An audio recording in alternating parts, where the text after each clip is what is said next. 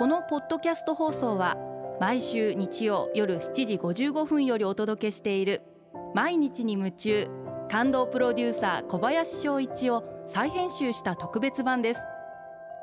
放送で収まりきらなかったアルビオン社長小林翔一さんが大切にしている感動のポイントをどうぞお楽しみください。アルビオンの小林翔一です。今回はこちらのメッセージをご紹介させていただきます。白駒さん女性の方ですね。ありがとうございます。職場で外国人の上司とうまくコミュニケーションが取れません。彼は日本語がわからないので英語での会話になりますがやっぱり感覚も違うので理解するのに時間がかかります。白熊さんに申し上げたいのはまず外国の方とコミュニケーションを取るときには日本人の自分ではなくなる必要があるんじゃないかなそんなふうに思っています。日本人同士だったらあうんの呼吸というものがあるんで100%言わなくてもなんとなく察することができたり感じることができたりすることがありますが外国の方の場合には一切それはないんでまず外国の方とコミュニケーションを取る時に一番気をつけなければいけないことは全て言う。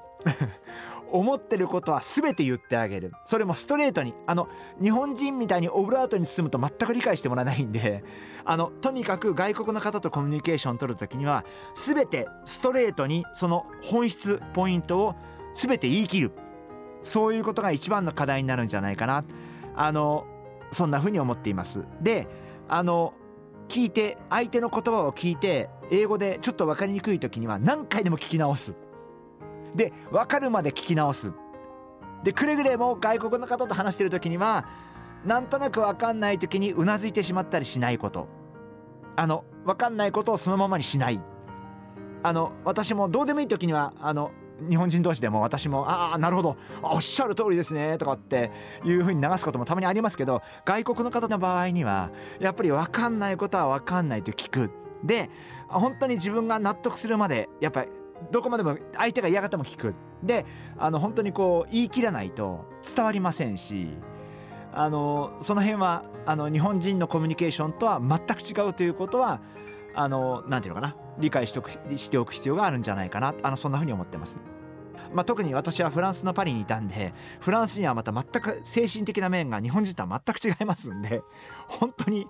理解してもらうあるいは理解することが大変で時間もかかるしその手間暇だけでも大変なんです。そのお互い理解し合うこと。でもそこをなんか適当にやっちゃうと全てがうまくいかなくなっちゃうんでまずはやっぱり言いたいことは全部言う。そして言いたいことは全部言ってもらう。まあそのそのコミュニケーションが一番基本かなというふうに思ってます。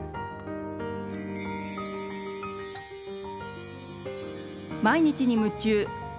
感動プロデューサー小林翔一ではあなたからの仕事のお悩みを受け付けています。番組ホームページにあるメッセージフォームから送ってください。お送りいただいた方の中から抽選でアルビオン化粧品のロングセラー化粧水薬用スキンコンディショナーエッセンシャルとソープをセットでプレゼントいたします。たくさんのメッセージをお待ちしています。